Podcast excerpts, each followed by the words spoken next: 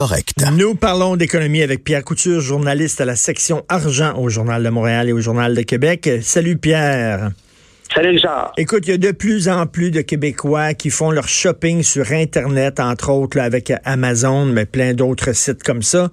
Et là, on a de la difficulté à récupérer les taxes québécoises parce que ces entreprises-là sont censées euh, euh, payer des taxes. On a de la difficulté à récupérer ces taxes. On, on est-tu niaiseux ou quoi? Qu'est-ce qui se passe? Ben, il y a deux choses là-dedans. Euh, hier, le ministre euh, des Finances, euh, Éric Girard, a avoué que le projet pilote, le gouvernement, c'est sous Philippe Couillard, là, puis la CAQ a décidé de le, de le, en fait, de continuer ce programme-là. C'est un projet pilote. Il y a beaucoup de Québécois qui achètent en ligne à l'extérieur du Québec. Et les détaillants ne rapportent pas, en fait, ne prélèvent pas les taxes parce qu'ils sont pas situés au Québec.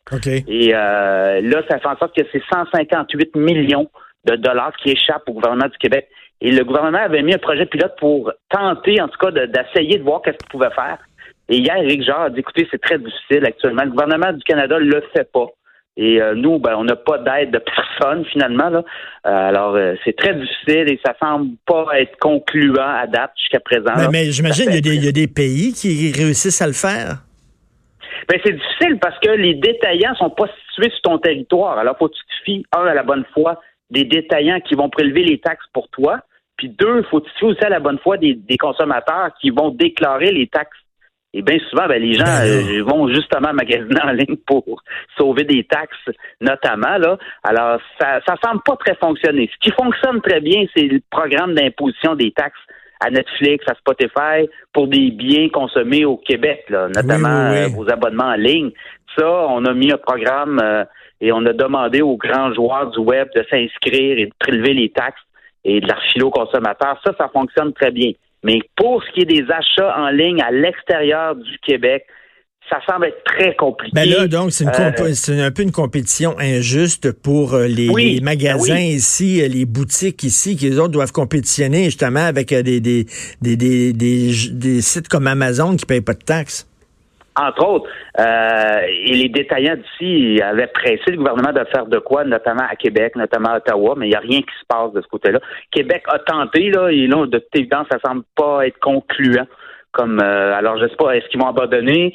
Euh, aux élections actuellement, j'entends pas beaucoup parler là, de, taxation, notamment d'imposer des taxes pour les achats en ligne hors Québec ou hors Canada. Non, il parle, il parle de euh, taxer les, les, les, les, grands géants, là, Google, Amazon et tout ça, là, mais il parle pas vraiment de, de, de taxer les achats sur Internet hors Québec. Ça fait pas vraiment partie euh, des promesses électorales. Écoute, la bourse, là, c'est incroyable ces temps-ci. C'est hyper volatile. C'est des montagnes russes. Puis là, hier, à New York, à Toronto, se sont plantés bien raides à cause de quoi? Oui. Euh, écoute, hier, il y a une donnée qui est très inquiétante. Euh, aux États-Unis, notamment, l'activité des manufacturiers, là, elle a atteint son plus bas niveau depuis dix ans.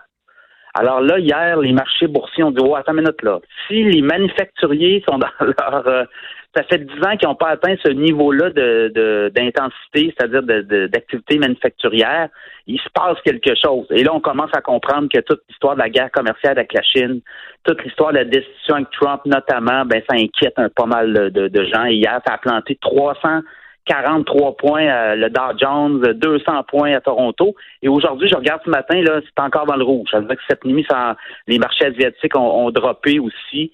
Alors, attendez-vous à des, euh, de la volatilité, mais beaucoup, beaucoup de, de, de, de baisse Mois d'octobre, habituellement, la bourse, là, c'est pas toujours un bon mois euh, quand on regarde là, année sur année. Là. Alors, euh, Mais ça, c'est-tu euh, relié avec ce qui se passe aux États-Unis, la, procédure de destitution, puis tout ça, ça crée comme un genre d'incertitude? C'est sûr. C'est sûr que ça envoie toutes sortes de messages. Les gens se demandent, bon, on parle d'une récession pour l'an prochain. Est-ce qu'elle va arriver plus vite? Est-ce que ça va être une dégringolade?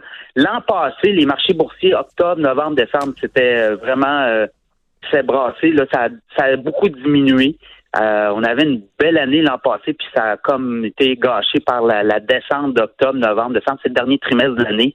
Peut-être que les, euh, les grands gestionnaires de portefeuille souvent vont prendre leurs profits, vont vendre, et ça fait beaucoup baisser les indices, puis on rachète en janvier, février, mars pour euh, repartir l'année. Alors, attendez-vous à beaucoup de volatilité dans les prochains mois. Euh, ce qui se passe aux États-Unis avec Donald Trump, les manufacturiers, écoute, l'indice on parle, euh, on parle pas de récession, là, mais on, a, on avance mais, mais, mais Penses-tu qu'à un moment donné, le taux d'intérêt pour les emprunts va augmenter? Parce que là, tu, tu l'as vu, Justin Trudeau, il dit si je suis réélu, il va creuser le déficit jusqu'à 94 milliards de dollars.